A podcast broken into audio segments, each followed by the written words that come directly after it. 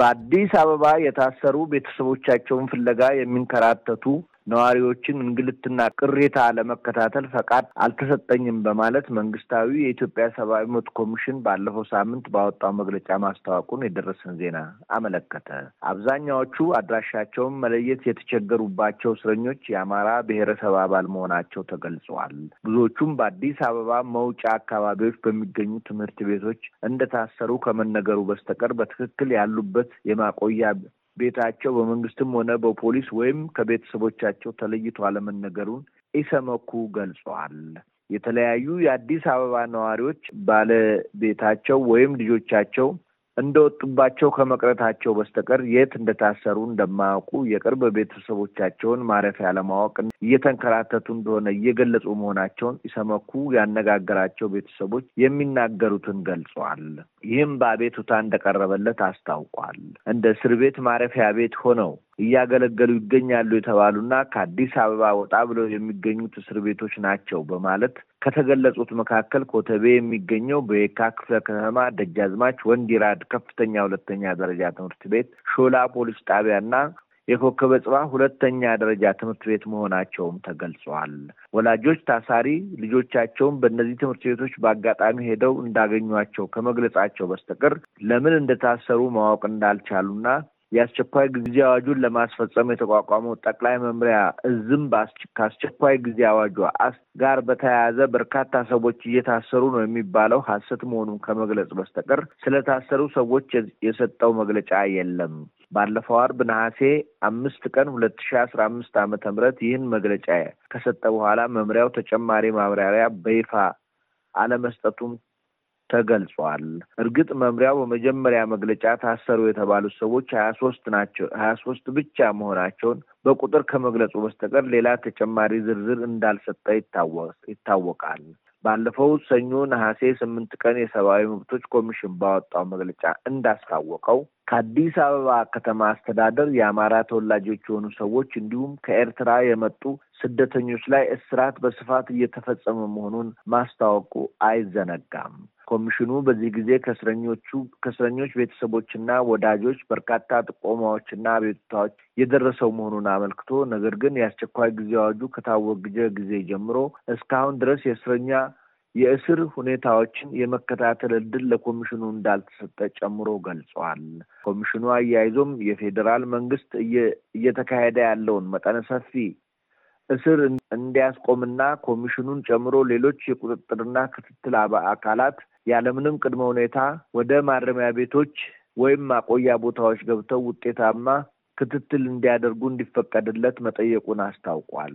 ኮሚሽኑ ታሰሩ የተባሉትን ሰዎች ለመጠየቅና ያሉበትን ለመከታተል እስከ ትናንት በስቲያ ማክሰኞ ነሐሴ ዘጠኝ ቀን ሁለት ሺ አስራ አምስት ዓመተ ምህረት ድረስ ፍቃድ አለማግኘቱን ባወጣው መግለጫም አስታውቋል። ኮሚሽኑ ማክሰኞ ባወጣው ሪፖርት ላይ በተለይ በአዲስ አበባ መስተዳድር በአማራ ተወላጆች ላይ እንዲሁም በኤርትራ ስደተኞች ላይ ሰፋ ያለ አፈሳ እየተደረገ መሆኑን ገልጿል። ኮሚሽኑ ይህን ያረጋገጠው ከታሳሪ ቤተሰቦችና ወዳጆች በርካታ ቅሬታዎችና ማመልከቻዎች ስለደረሱኝ ነው ብለዋል። ያም ቢሆን የት የት እንደገቡና ሁኔታቸውን ለመከታተል ፍቃድ እንዳልተሰጠው አትተዋል። ኮሚሽኑ በመደበኛ ሁኔታ ውስጥ እስር ቤቶችን የመጎብኘት የእስረኛ የእስረኞችን ሁኔታ የመከታተል መብት እንደተሰጠው ቢገልጽም ነገር ግን በአስቸኳይ ጊዜ አዋጁ መሰረት የጸጥታ አካላት ስልጣን ለኮማንድ ፖስት ስለተሰጠ የሚፈቀድለት አካል የሚፈቅድለት አካል አለማግኘቱንም ለሕዝብ ተወካዮች ምክር ቤት ውስጥ የሚቋቋም ቦርድ ስለሚኖር ከእነሱ ጋር በመናበብ ለመስራት እየጠበቀ መሆኑን ኮሚሽኑ ገልጿል። ኮሚሽኑም ለሕዝብ ተወካዮች ምክር ቤት በአስቸኳይ ጊዜ አዋጁ አተገባበር በሰብአዊ መብት ጥሰቶች ዙሪያ የትንታኔ ሰነድና ምክረ ሀሳቦችን ለፓርላማው ማቅረቡንም በዚሁ ጊዜ አስታውቋል። በሰነዱ ላይ የአስቸኳይ ጊዜ አዋጁ ለመንግስት የሰጠው ስልጣን የአዋጁ የአካባቢውና የጊዜ ተፈጻሚነት ወሰን የፓርላማ አባላትና የዳኞች ያለመያዝ ልዩ መብት immunity፣ በአዋጁ የተመለከቱ ክልከላዎችና ግዴታዎች በማንኛውም ሁኔታ ሊገደቡ ስለሚገባቸው መብቶችና ሌሎችም ጉዳዮች ከተመጣጣኝነት proportionality አስፈላጊነት አንጻር እንዲመረመሩ ጠይቋል በማለት መግለጫው ላይ ጠቅሷል። በሰሜን ኢትዮጵያ በተካሄደው ጦርነት በትግራይ ክልል አስከፊ ሰብአዊ ችግሮችን ማስከተሉንና ችግሮቹም ሳይፈቱ ስለመልሶ ግንባታና መሰረተ ልማት መነጋገር በተወሰነ ደረጃ ቅንጦት ነው ሲሉ የክልሉ ፕሬዚደንት አቶ ጌታቸው ረዳ ገለጹ። ክልሉን በከፊል ያሳተፈውና ለሁለት ዓመታት የዘለቀው ጦርነት ካስከተለው የመሰረተ ልማት ጥፋት በላይ የዜጎች መፈናቀልና የስነ ልቦና ስብራቱ በጣም ከፍተኛ ነው ሲሉ የተደመጡት የጊዜያዊ አስተዳደር ፕሬዚደንት አቶ ጌታቸው ረዳ አብራርተዋል። የዓለም አቀፍ የግል ኢንተርፕራይዞች ማዕከል Center for International Private Enterprise በክልሉ ዋና ከተማ መቀሌ ሰኞ ነሐሴ ስምንት ቀን ሁለት ሺ አስራ አምስት ዓመተ ምህረት ባካሄደው ከጦርነት በኋላ ስለሚደረግ የኢኮኖሚ ማገገም ላይ ያተኮረ ኮንፈረንስ ላይ የክልሉ የጊዜያዊ አስተዳደር ፕሬዚደንቱን ጨምሮ በርካታ ኃላፊዎች መካፈላቸውም ተገልጿል። በመቶ ሺዎች የሚቆጠሩ ዜጎች በተፈናቀሉበት ሁኔታ ከጦርነት በኋላ ስለሚደረጉ መልሶ ግንባታዎች መነጋገር በተወሰነ ደረጃ ቅንጦት ነው በማለት አቶ ጌታቸው በዚህም ጊዜ ገልጸውታል።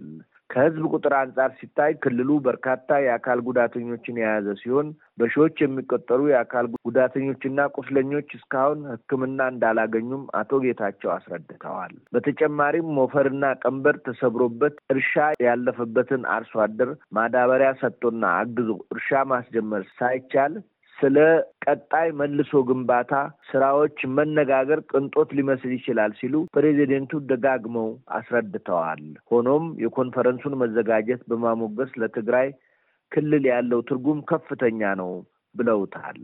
ሰላም የሚጠነክርበትን መንገድ መፈለግ፣ የንግድ ተቋማትን መልሶ መገንባትና መሰል ከግጭት በኋላ የሚደረጉ መልሶ ግንባታዎች ላይ መነጋገርም ትልቅ አጋጣሚ ነውም ብለውታል።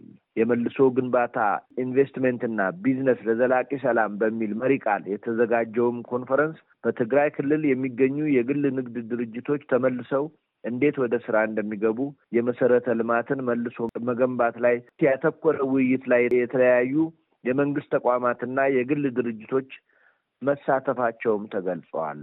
የንግዱን ማህበረሰብ ወክለው የተገኙት የኮንፈረንሱ ተሳታፊዎችም የትግራይ ክልል ይዞታ የነበሩ የተወሰኑ ቦታዎች በሌሎች ኃይሎች እንደተያዙ ተንቀሳቅሶ ንግድን ማሳለጥ አሁንም አስቸጋሪ እንደሆነባቸው በፊት ኢንቨስተር የነበሩ አሁን ካምፕ ውስጥ እንደሚገኙ እንዲሁም መሰል ችግሮች ሳይቀረፉ የመልሶ ግንባታ ውይይት መቅደሙን ተቃውሞ አስተያየታቸው መሰንዘራቸውን በዚሁ ጊዜ ተገልጿል።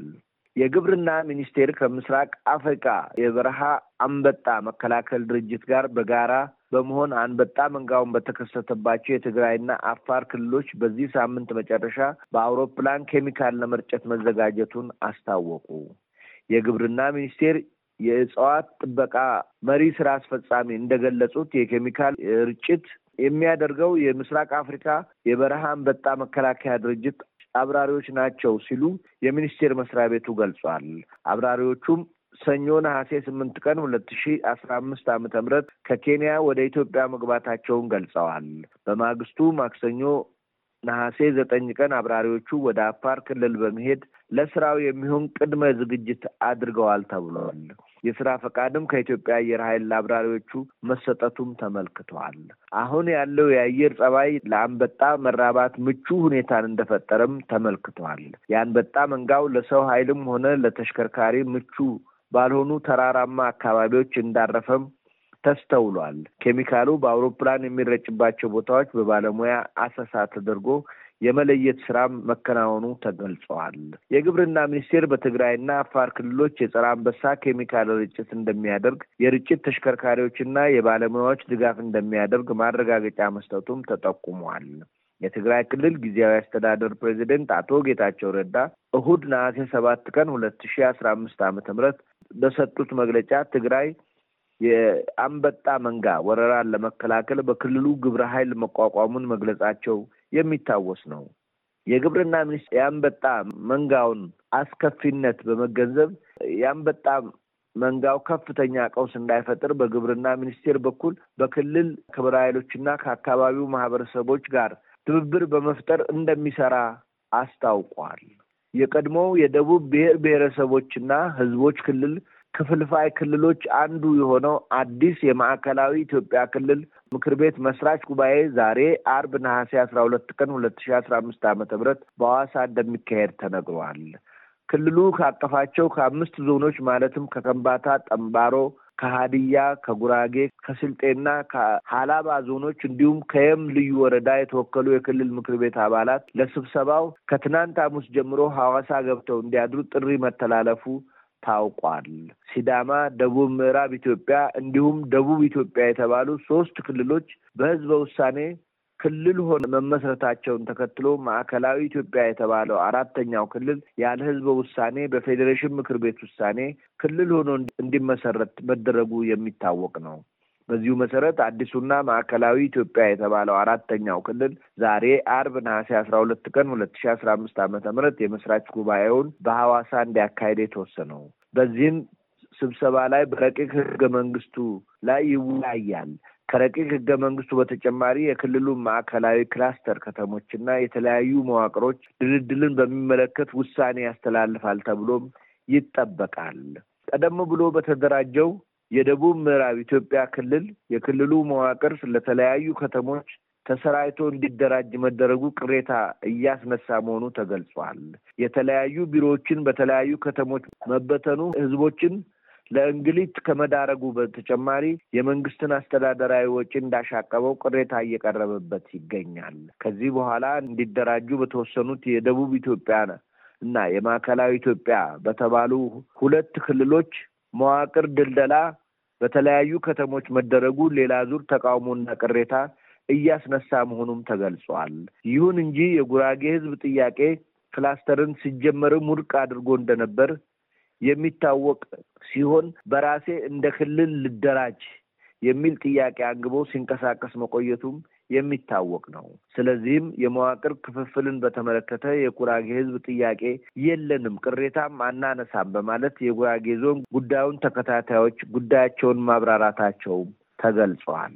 የቀድሞው የጤና ጥበቃ ሚኒስትር ዶክተር ከበደ ታደሰ ባደረባቸው የጤና መታወክ ነሐሴ ስድስት ቀን ሁለት ሺ አስራ አምስት ዓመተ ምህረት ከዚህ ዓለም በሞት ተለይተው በማግስቱ ነሐሴ ሰባት ቀን ሁለት ሺ አስራ አምስት ዓመተ ምህረት በመንበረ ጸባዖት ቅድስት ሥላሴ ቤተ ክርስቲያን ምክትል ጠቅላይ ሚኒስትርና የውጭ ጉዳይ ሚኒስትር አቶ ደመቀ መኮንን በተገኙበት የቀብር ስነ ስርዓታቸው መፈጸሙን የደረሰን ዜና አመለከተ።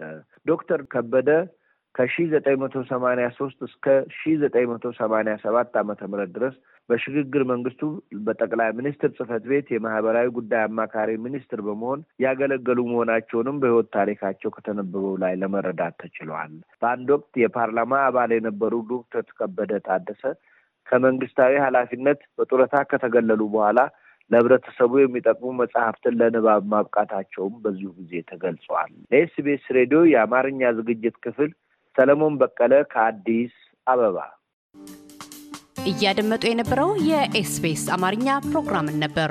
የፕሮግራሙን ቀጥታ ስርጭት ሰኞና አርብ ምሽቶች ያድምጡ። እንዲሁም ድረገጻችንን በመጎብኘት on demand እና በኤስቢኤስ mobile app ማድመጥ ይችላሉ። ድረገጻችንን ኤስቢኤስ ዶት ኮም ዶት ኤዩ አምሃሪክን ይጎብኙ።